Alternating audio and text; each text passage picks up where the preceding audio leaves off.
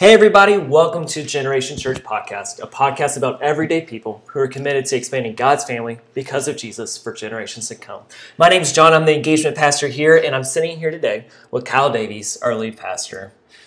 No, no, no dramatic this time. I was just know. gonna let you hang there You're a little bit. Wow, you're just gonna let the little Yeah, awkward silence little silence. Usually you fill it in, but yeah, no, okay. I just I was gonna leave it there, but I jumped in too quickly to probably make it that awkward, and so I just I know you were expecting something take there. it back to youth camp, uh, youth group days where you ask a question and there's just crickets and you just let it ride, kind the of thing. the eye the eyes look away, look down, and you're looking around the room. Mm. So one of the things my youth minister used to do was when those settings is especially when he asked for, hey, it's time to pray. Do I have any volunteers to pray?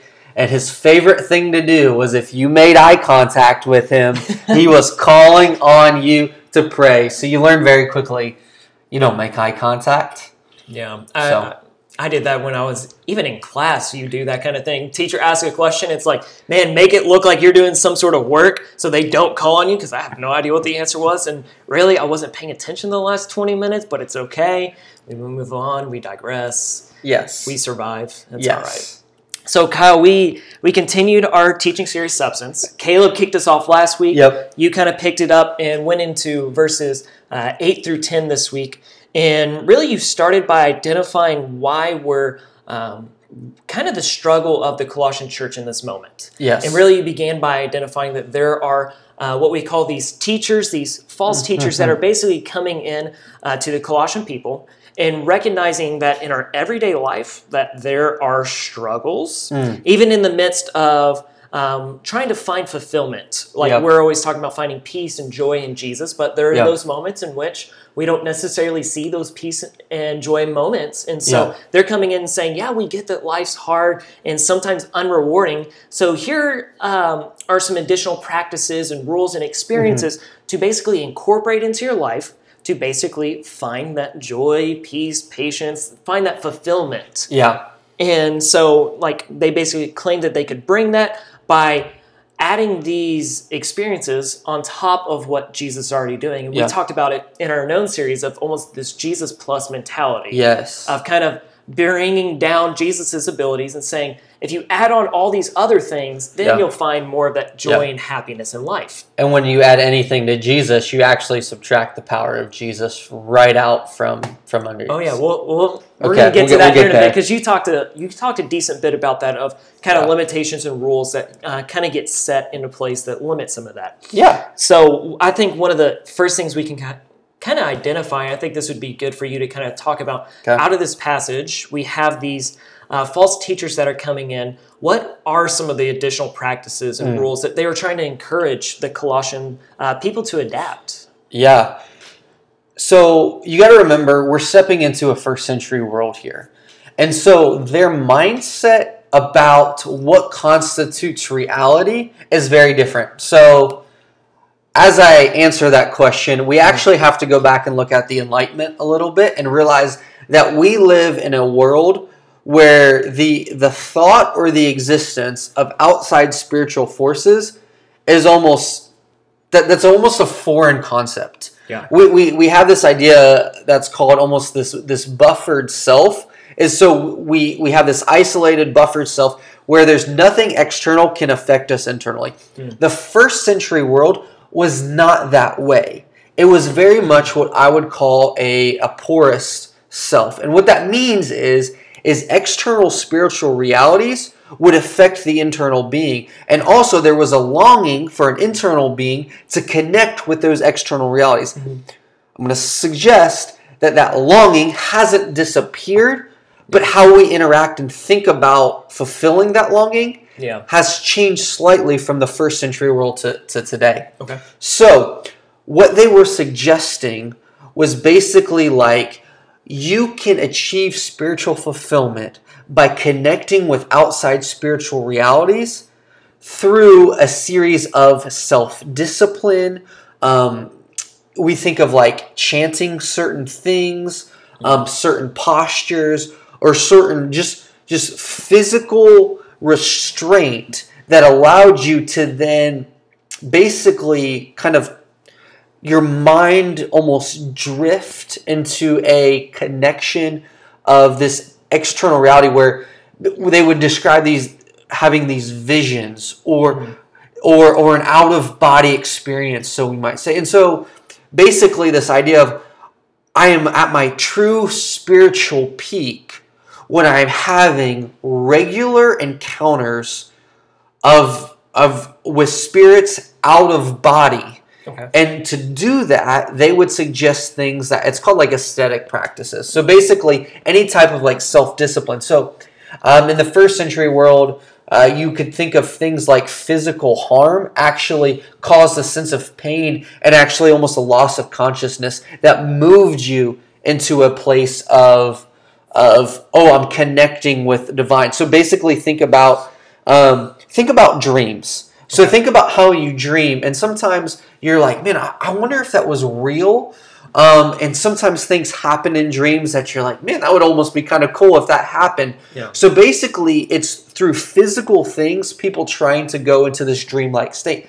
So, I mean, think of psychedelic drugs, acid, shrooms, things like that. People people do some of these physical things to get to um, this kind of out of body, this otherworldly, th- this mess with your mind type reality.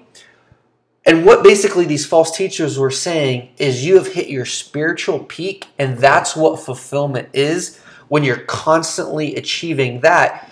Hmm. Because, because again, there was this distancing between of like, as they ex- lived their life, these Colossian believers, Yeah.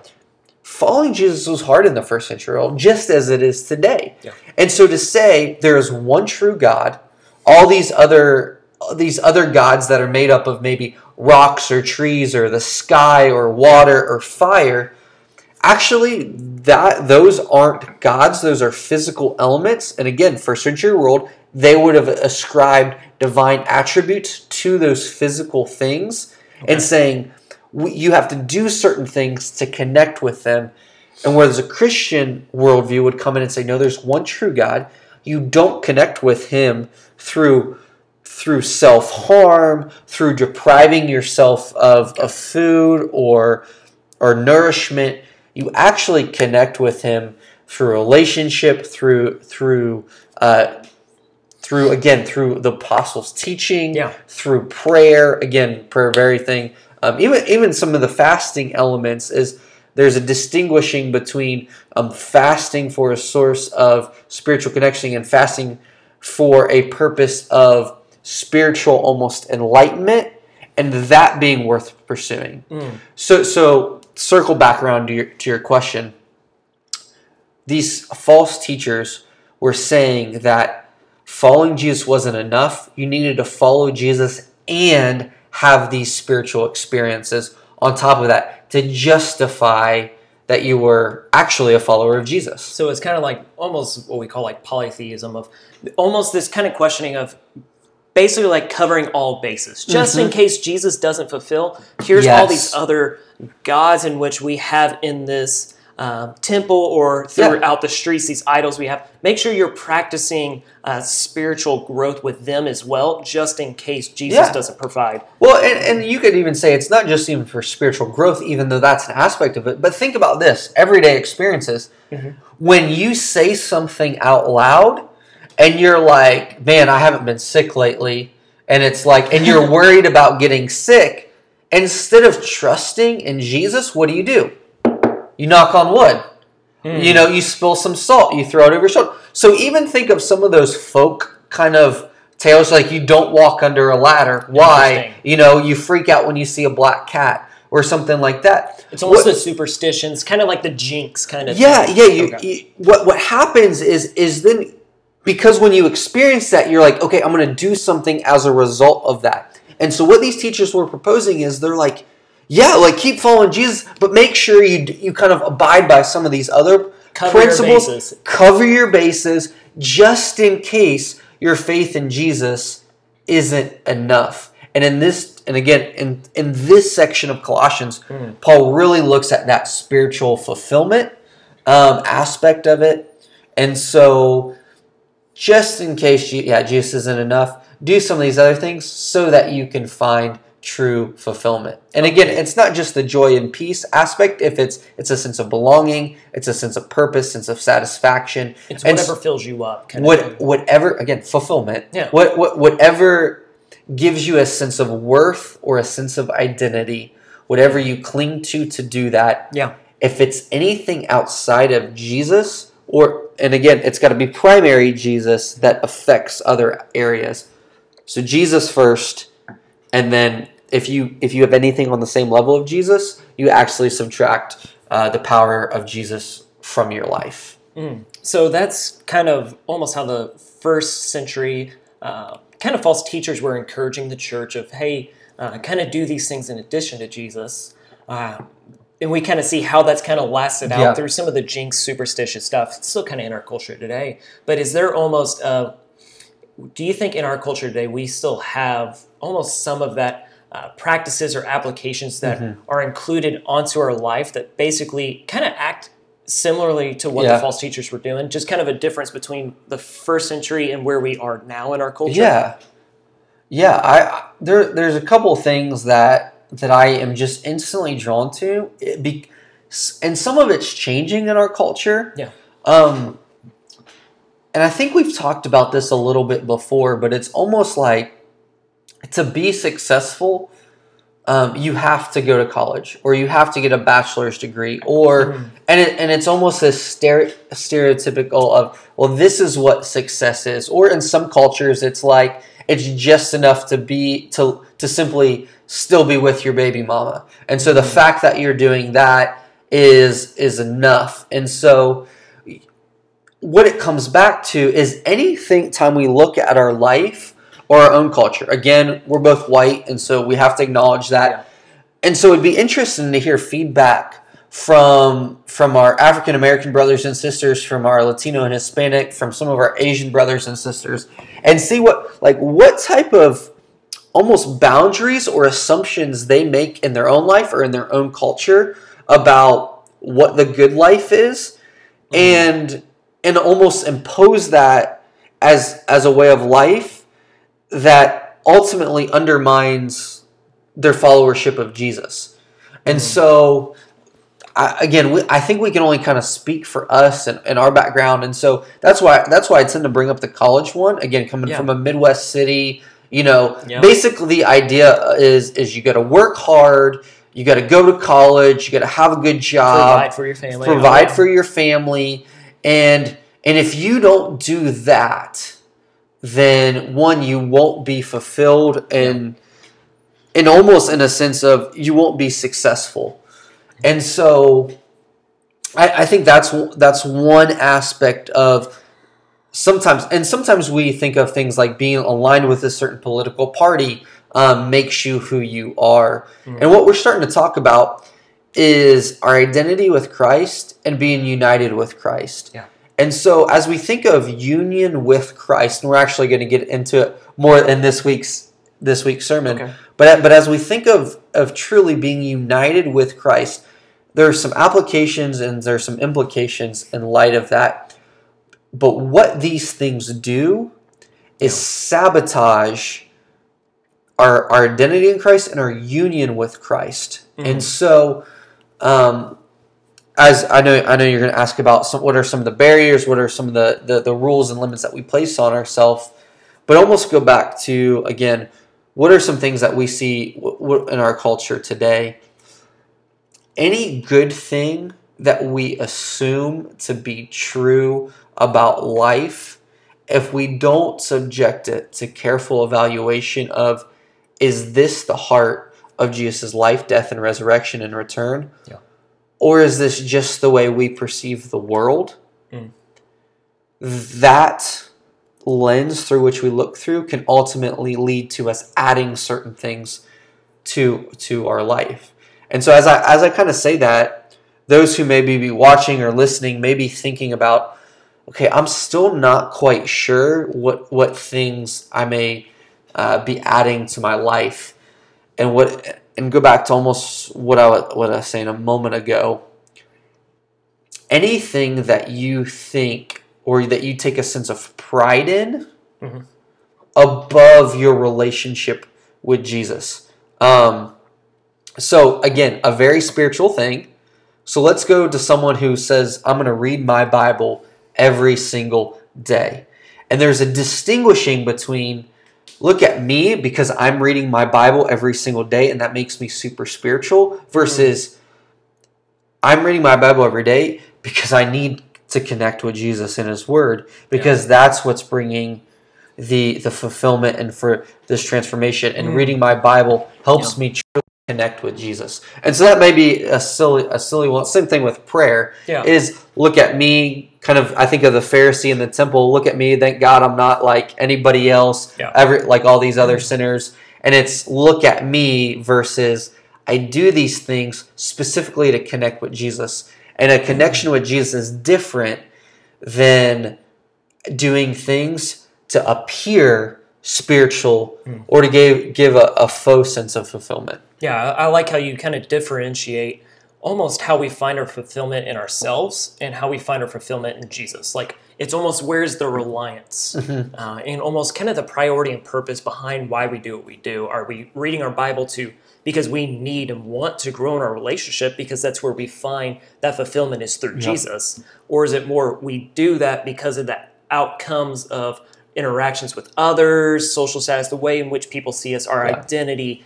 It does that kind of shift. And so it's almost kind of that mentality of identifying kind of the priority and purpose behind yeah. that in identifying the the fulfillment aspect of where it is. Well, and we and we tend to be more individualistic in yeah. this um, the same can apply to those cultures that are that are very that are very communal in essence and don't get their sense of identity um, from necessarily within, but gets their sense of who they are um, from from their group and from their culture. Of well, I do this because this is this is who we are, and so that's that's kind of foreign from a Western mindset. Yeah. It's like no, like I, I set my own I set my own destiny. I, I establish who I am. I look within. And so all, all these kind of phrases that even I just throw out right now, it's they can sound right, but they may not necessarily uh, be Christ-like. And so we have to subject them to the life, death, and resurrection of Jesus. And anytime we throw out a phrase like that, that drives an action that doesn't directly return us to a dependence upon God, we actually succeed in limiting ourselves and what God wants to do in our life. That's, yeah. Yeah, I thought it was interesting this weekend because you did something a little bit different. You haven't done this before in a while. You basically had us do a little bit of a puzzle, yeah. kind of a brain teaser kind of thing, and you kind of bookended uh, this discussion that we just went through about this uh, with this illustration. You had nine dots, kind of making almost a square kind of thing. Yeah. I always remember the game where you had to like make the boxes kind yes. of thing, one line thought maybe you were going to have a little bit of fun. No. Yes. You instead tried to humiliate us. Uh, I did saying, not try to humiliate you, John. Uh, you basically said you need to connect, basically make a line go through all the dots with yes. only four lines. Yes. What is your purpose behind this? Why'd you bring out a fun little mm-hmm. puzzle mm-hmm. in the midst of your teaching time this week? Yeah, so I I think again we got to break outside of some of the molds sometime. And so, not just in using it as an illustration, but using it as a way to to teach from the um, from almost the pulpit of like saying, okay, hey, I'm gonna we're gonna walk through this passage, but I'm I'm gonna do something that's not necessarily common. So yeah. both in practicing something outside the box I wanted people to think outside the box. And basically, the goal was is is if you weren't there Sunday is, and I, I put it out on social media uh, yesterday specifically. I think on it went on Facebook. It might have went on on Twitter. So search at Gen Church Wa and yeah. go back and look. And we called it like this nine dot challenge. And yes, the goal was to draw less than four lines through all the dots. They had to be straight lines, and that you couldn't pick your and the lines uh, had to connect. The lines had to connect. You couldn't pick up your pencil, and they, they had to be again had to be straight.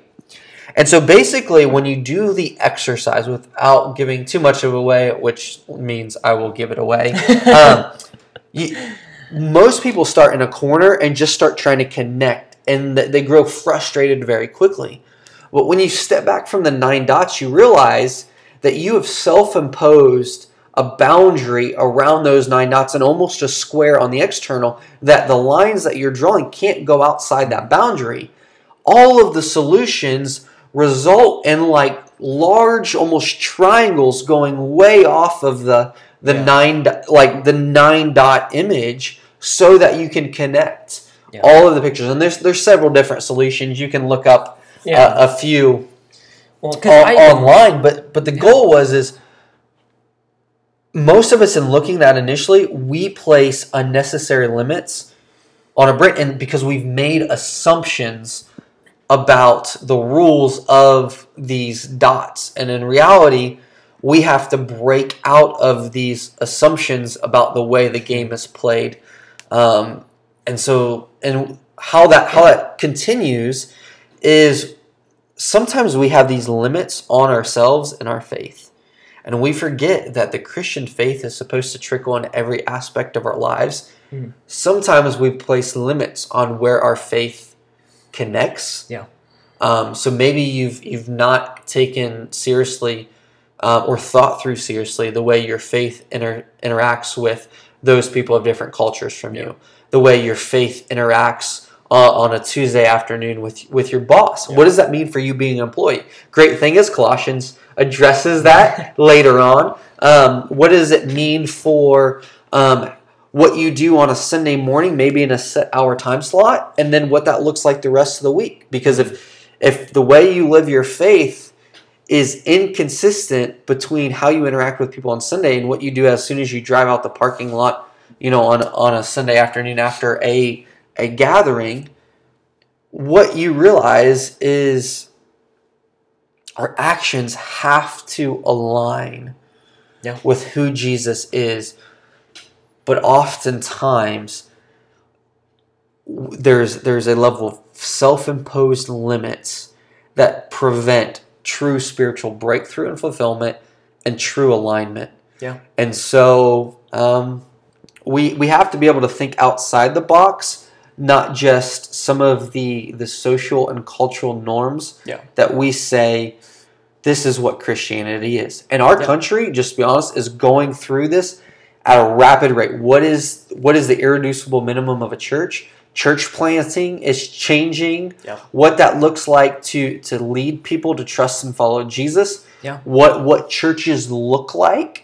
Um, Yeah. Again, church growth, seeker sensitive movement, Christendom. I threw out a lot of terms right there. So if you're watching and you're like, or listening and you're like, what are all those terms? I throw those out simply to say everything should be put on the table and simply looked at and held humbly and open fingers and say, what actually is the gospel? Yeah. What is the core of the gospel? And then what does that gospel mean as we almost reconstruct Yeah. li- the life of faith? Yeah. Because it's really easy to deconstruct. And I even say this is what the false teachers were doing. Is they were adding some things to the to the early Christian faith because it's like, oh, we're trying to almost deconstruct and, and synthesize what faith looks like in the first century. We're really great at deconstructing and, and nitpicking and tearing people down. It's a lot harder to construct a life of faith around Jesus. And so that's what I'm actually really excited to uh, as we continue in Colossians is because it's Yeah. going to call us and Paul's really going to invite us to say, here's who Jesus is. Go back to our known series. Yeah. Here's who Jesus is and what he's about. Here's what these false teachers are saying, and we got to be aware of our influences. Yeah. And how do we take these two things and honestly begin to construct a life of faith and actually start to experience a power and a dependency upon God that I think we all long to experience. Yeah, because I, I like the connection in what you make here of that there's even moments in which we act as kind of the false teachers, and even our culture at large act as the false teachers. Of there are just kind of cultural norms we allow to be applied and rules and limits that we kind of set mm-hmm. upon ourselves of what a Christian looks like. We do it to mm-hmm. ourselves, so we allow our culture to do it to say sometimes a Christian just looks like going to church on Sunday, tithing, serving an hour a week, doing these Yeah. things that sometimes we just close the box Yeah. and say Christians are Sunday, and then the rest of the week we're just doing our normal everyday life, and then we come back and we open up the box, jump back in the box on Sunday, and your even challenge is to get outside of that box, to Yes. break that mold that as we say in our vision, like we're everyday people. Yes. That this vision of the box is completely broken open. That Christianity, uh, if you're to follow Jesus and the fulfillment in which He calls us to, like He's going to act and call you to things on Monday, on Tuesday, and throughout the week in where you live, work, and play, as we often say. That sometimes we place these barriers and restrictions upon ourselves, even. Yeah. Which is crazy to think that sometimes it's just kind of a unintentional subconscious thing that we do and we set these um, restrictions rules applications things of what a christian is supposed Yeah. to do and not supposed to do upon ourselves and we allow even the influence of the world to kind of define that as well Yeah. rather than allowing jesus to define Yeah. that Well, and, and so let me give you, let, let's go through a biblical example of this. I think the woman at the well in John chapter 4 is a great example of this. Because right before in John chapter 4, Jesus says, I have to go through Samaria. Well, any good Jewish person would have avoided Samaria at all costs because they were viewed as people who, who were worshiping a false God, that they were they were half breeds, um, they were unclean, and we should distance ourselves from that. And it's funny that Jesus says he has to go through Samaria. He doesn't actually have to go through Samaria. There are other routes to take. But what you see is as he as he connects with this woman, he breaks all kinds of social norms. Yeah. He's talking to a woman. He he is asking her questions and and and interacts with her and he talks about spiritual things with her. Yeah. Which again, that's a good Jewish man would have not done that. And again, here's some of that phrasing. A good Jewish man. Let's go back to some of that phrasing of we have in our picture what a a good christian a good Christian person is, or what a a good American is, Christian, or uh, or or what a a yeah a good Christian, a good Christian man, a good Christian woman, a, a good American is, a, a a good son and a good daughter. Um, you think of of what I mean. So, to, to our brothers and sisters who are from other cultures, you know, I talking with someone today. What, what a good, you know, what a good black man is is, is in an African American culture. What a good, um, you know, Asian uh, person is in, in their culture. Yeah. And and what you what you start to do, and I, I don't want to pretend that I have like I know, understand all the nuances of that, but all I'm simply suggesting is that there's a definition of what good is. Mhm. and and what we see as we follow Jesus is is Jesus is willing to break some of the societal molds and engage in spiritual and ultimately life-giving conversation with others. Yeah. Because they're the limits that have traditionally and historically been set by cultures and times ultimately are rooted in yeah who Jesus is and in the character of God. And so that's what we have that's what we have to to come back to is go back to say okay, who is Jesus? How does Jesus live his life? What does that mean for me? Hmm. And what is that how does that or and not just what does it mean for me, what does it mean for us? yeah and how do we live and respond out of it and so again I, I throw that word around a lot where in terms of that word assumptions Yeah. there's some things that we just act as if they're true Yeah. that have never gone challenged or evaluated Mm. to see if it truly aligns which is and sometimes we like not challenging our assumptions because to challenge our assumptions it means that when we recognize that they're wrong, it means we have to change and do something to get about that. yeah It means we get uncomfortable. It means sometimes there's awkwardness. yeah Um, and we just know, again, I think, because it's easier to go with the Yeah. cultural norm yes. it's easier to go with what everyone else is doing. And so even this weekend, you identified that these actions, these Yeah. applied um, methods, experiences, and all that. Basically, what it comes down to is these are almost lies in which we're told Yeah. of that set restrictions, that set Yeah. boundary lines, that basically try to put us in a box and keep us there. Not just us, but even Jesus, even Yeah. God tries to keep them in a box. And within these lies, if I hear you right, basically your encouragement is once we're able to identify those lies, those things in the world where you go, I, I don't know if that's actually what uh, I'm called to, if that's who Jesus has really uh, called me to, or the example he set. Your encouragement is almost to kind of strip that down and to look at Jesus' uh, priorities and characteristics and see how does that align with the situation I'm in and what the Yeah. world and the culture is telling me, and how should I respond out of that? Mm-hmm. Yeah, exactly. And and what we look at is we have to go back to the what the early believers did as they interacted with the world around them and interacted with their own culture and faith.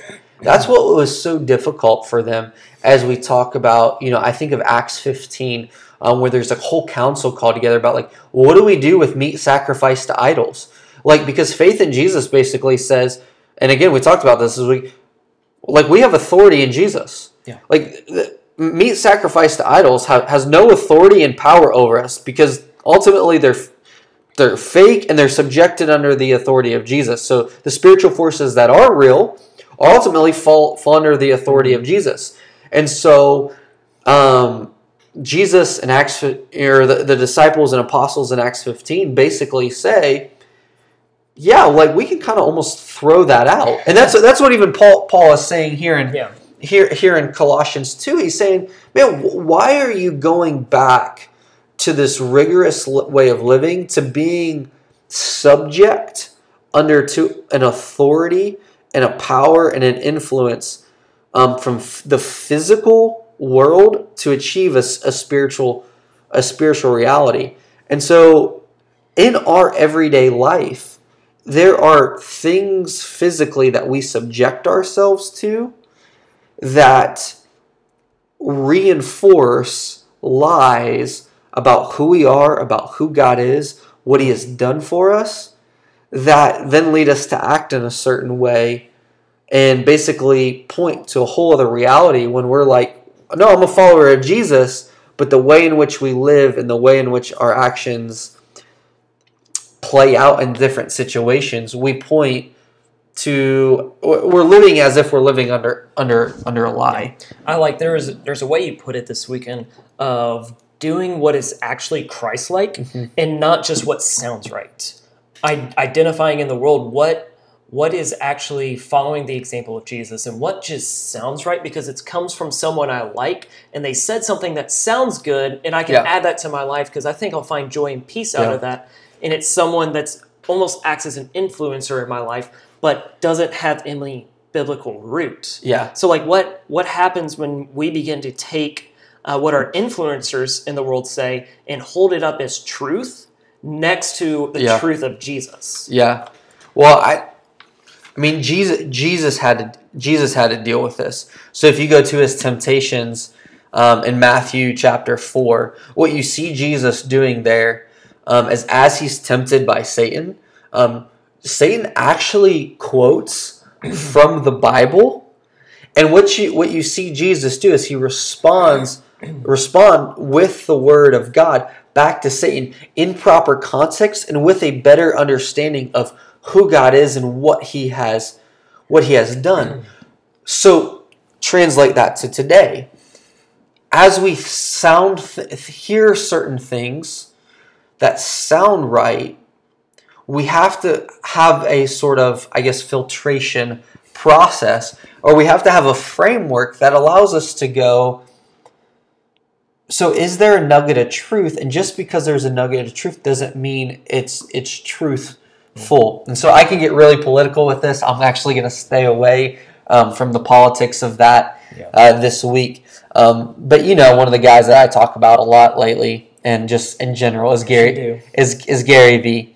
And I, I think it's just so easy because one of the things he talks about in all of his videos he says you know don't you just want to be happy and I think on all some heart level, we're like, Yeah. like we, we do like we do want to be happy, like, Yeah. and and because that happiness, that word communicates a life of comfort, a life of ease, a life of uh, there's no conflict, there's no resistance. Um, we're where we want to be. Mm. Um, but what happens is if we take that statement, don't you just want to be happy?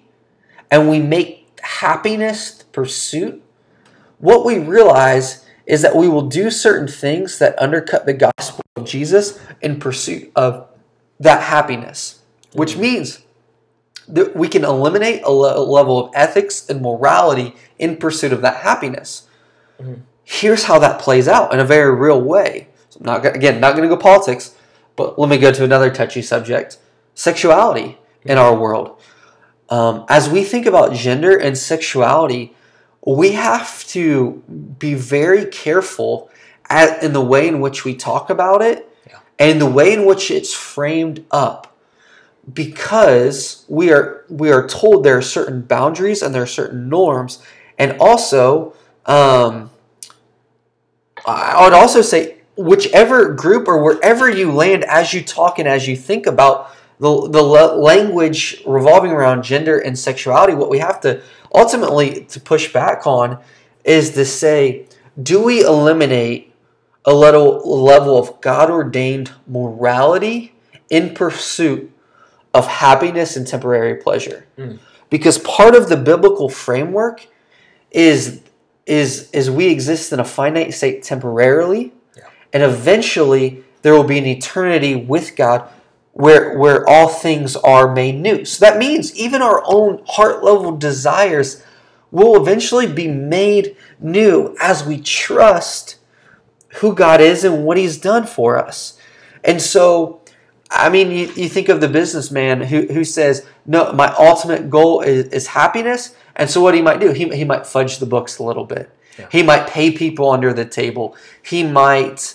Um, he might uh, do some cut some corners or do a shoddy job. And again, we're going to talk about work ethic uh, in the com- coming months, uh, or in the coming weeks, not coming months. Um, because when we place something as ultimate, ultimately, there are things we will do to achieve that.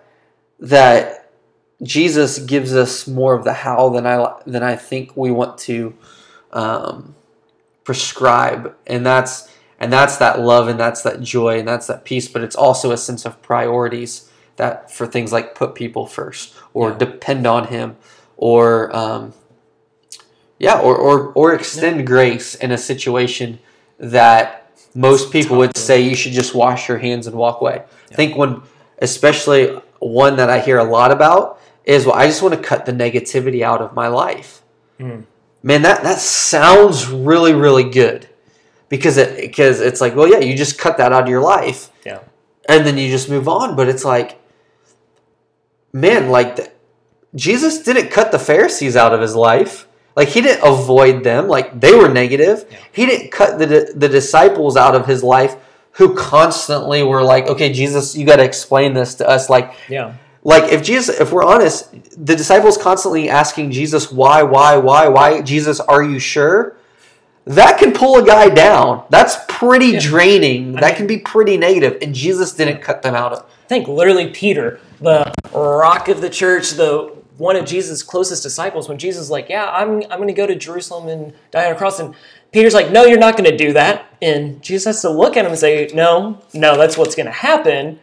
You need to reorient your thinking and your understanding and trust me that I know what I'm doing. Like literally, he was like, No, we're not gonna let you do that. Like there's even moments where they kind of Yeah. butted heads in that sense. Yeah, and it, and, and it's funny because it's like we place these limits on our life because we think these limits bring freedom, mm. but ultimately they, they, they bring restriction. And I love the progressions of, of Romans chapter 6, 7, and 8, how it goes, how Paul's talking to a group of, of people where he's like, okay, so if if we shouldn't put limits on our life, then we should just do whatever the heck we want. And he's like, no, no, no, no, like that, that, that's not what I'm saying. But he says, consider yourselves dead to sin, but alive with Christ.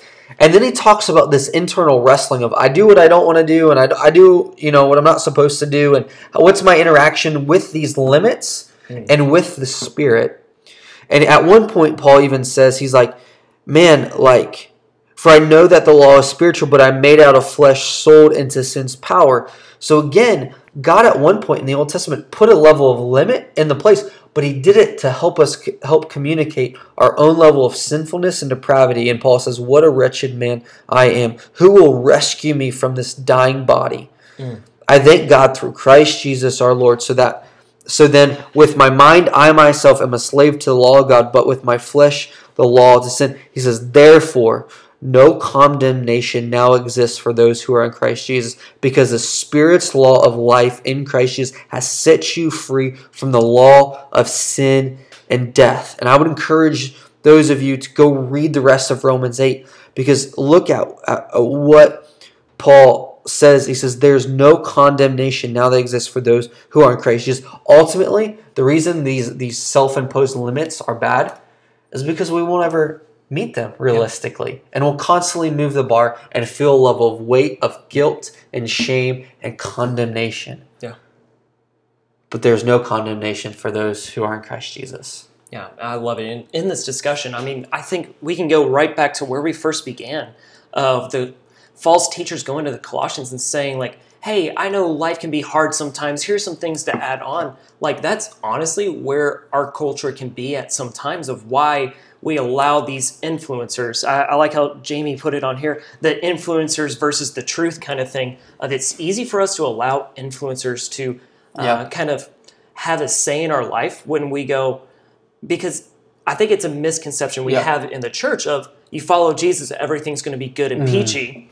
And when things aren't good and peachy yes. and they don't fit that almost unrealistic expectation we put on following Jesus, because if we actually read and we listen to him, like we see that there is suffering that's still to be had. Yeah. There is going to be pain. There's going to be discomfort in following Jesus. Yeah. And so, in the midst of that, we allow influencers to say, here's another way to find happiness, to find joy, to avoid some of that uncomfortable, almost rubbing of yourself. Yeah. Of as we grow in a relationship with Jesus, there's going to be friction with the world around us. And so often we want to avoid that. And so we look around the world and allow the influence of, hey, this is the cultural norm. If you do this, life will go a little bit easier, life will be a little bit better.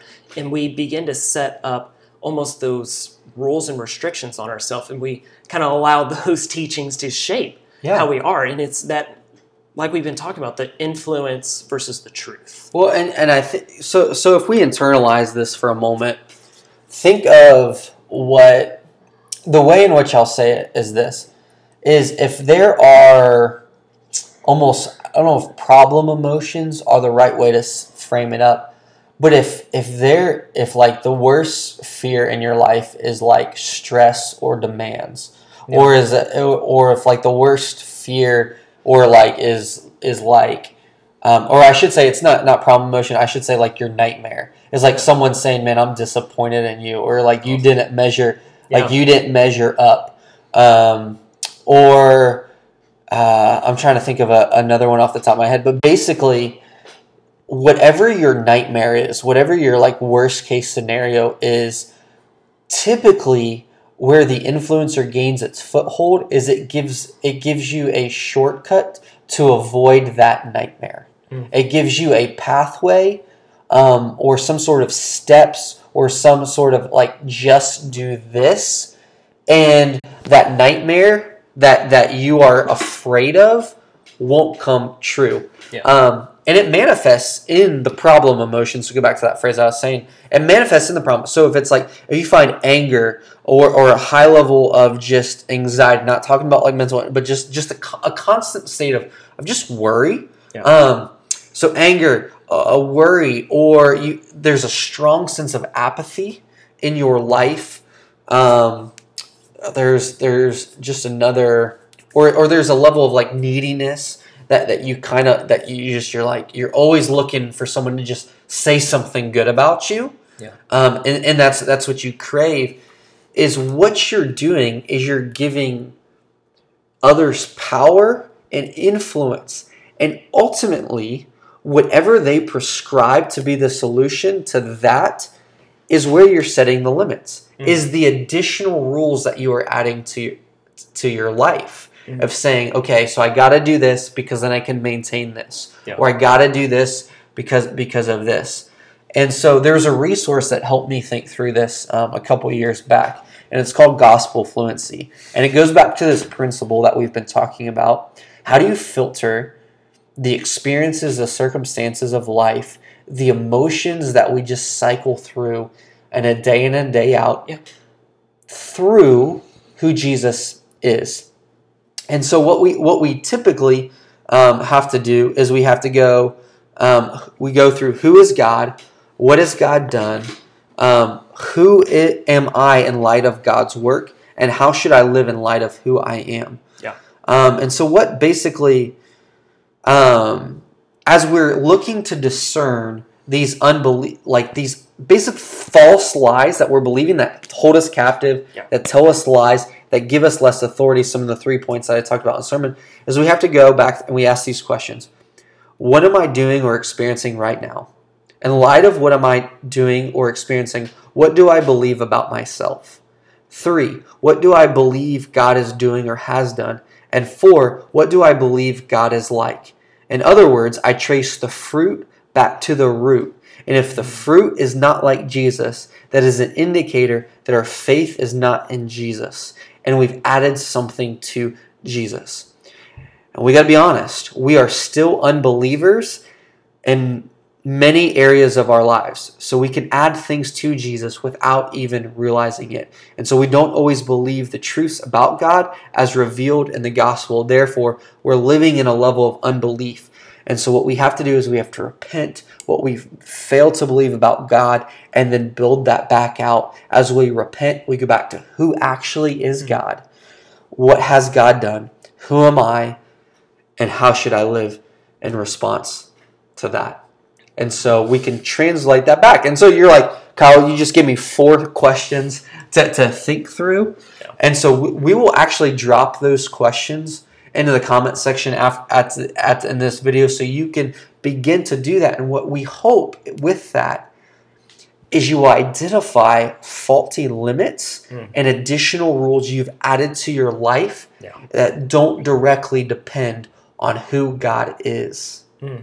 So let's let's kind of bring this back uh, to kind of where you kind of your main point and where you've kind of landed this uh, teaching for this weekend. Basically, you came back to that fulfillment isn't found in a formula, rather Christ's fullness in you provides that fulfillment. And you gave this illustration. You you really like water illustrations because you even talked about a filter earlier today. Yes. But you talked about these guys being out on the ocean.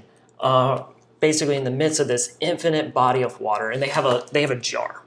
And so they open up the jar they put it in the water and it gets full. And it's almost this question of are we going to cap that jar and limit how much uh, we allow to be poured into us? It's almost this kind of illustration of how much are we limiting god's ability to work in our life because it's very easy for us as people who are very much tangible, finite, that we mm-hmm. like to believe and see and understand what we can physically see, touch, mm-hmm. physically do, what we can obtain physically in our world.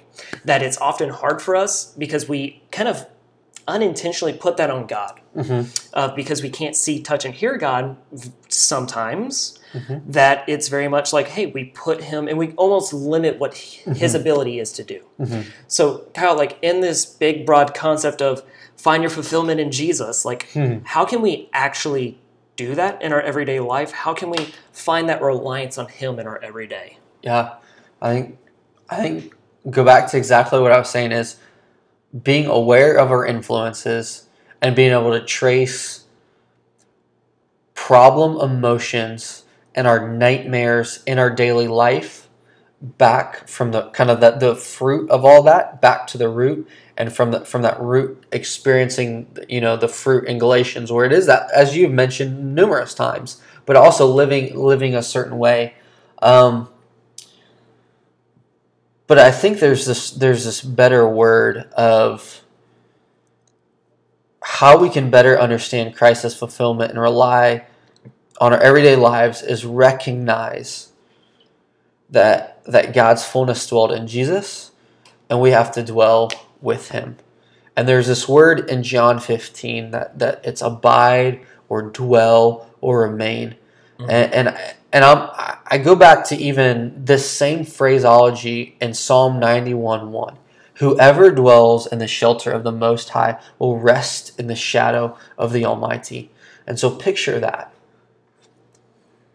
When you dwell with God, there is rest. Mm. There is a there is a peace um, in your soul. It doesn't mean the circumstances in and around your life aren't swirling. Yeah. but there's a calmness. There, there's um, in basketball sports analogy, you know, there's kind of ice in the veins, and it doesn't matter what the pressure is outside. You're able to with, withstand that. Our souls are elastic. We think our souls and our, and our being is why they are finite.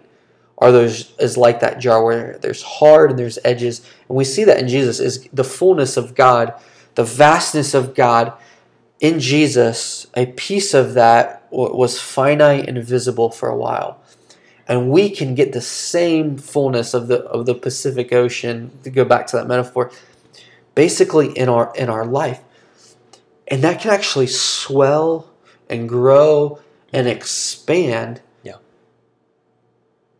beyond what I what I what I think we can even conceptually um, think about that. Um, and it, Paul points that out even in, in Colossians like 129. It's this, it's this weird tension of um, go back and read that uh, passage. He says, "I labor for this, striving with His strength that works powerfully in me."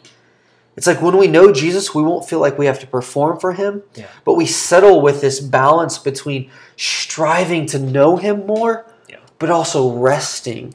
And so it's this constant, this action while also being renewed inwardly. Yeah. It's this, this outward response with an inward um, resolve. And so, so it's it's this is this outward and inward, and so we we can better understand it and rely on it in everyday lives when we have a consistent connection with Him. Mm. When we begin to depend not on our self regulated uh, rules and limits, and we begin to just simply um, live in response and we begin to trust. I think of a, a guy I talked to today as we were praying about, man, God, he, he's got this dream of, of doing something for Easter. And literally 20 minutes later, he's like, man, I just feel led to, to call this company and I'm just going to ask him uh, about a tent. And so he just, he just does it. And he calls me back later and he's like, dude, you would, you would not believe. He's like, they're willing to, to do that and at this cost. And, you know, he's basically for free. And he's like, we just got to put it up. And it's like, and he's, and you can hear this joy and excitement coming out of him. And it's like, that's what it's about. And I think that's what we all long for. Mhm. But the limits that we place in our lives prevent us from actually ever, ever like just just taking a, a, a step like that. Yeah. Um, and so there's an adverb um, in the text that we taught on um, that expresses actually or substantially, Yeah. and that's what this this text, this sermon series is about, is the substance of Christ. And the primary claim of the Christian faith is a positive one, namely that God has become manifest in the particular person of Jesus of Nazareth, and therefore it is known in the particular narrative of this man's life, death, and resurrection. Therefore, a Christian understanding of the identity and character of God is inseparably linked to and with this particular human being in his story. How do we get the fullness of God into our life? It's not through doing a set of things, but resting in what Christ has done and coming back to the story of God over and over and over again. And that's why at Generations Church we have a value story over sin. Because it's not just listening to other people's story and not judging their sin, but it's also recognizing that we've stepped into a bigger story Mm. and we don't have to let the sin of our past, of our failure, of, of the limits that we self impose prevent us from experiencing what God is doing in our life and in the world. We've got to get back to putting that story and ultimately putting Jesus, who is at the center of that story, in the primary seat in our life.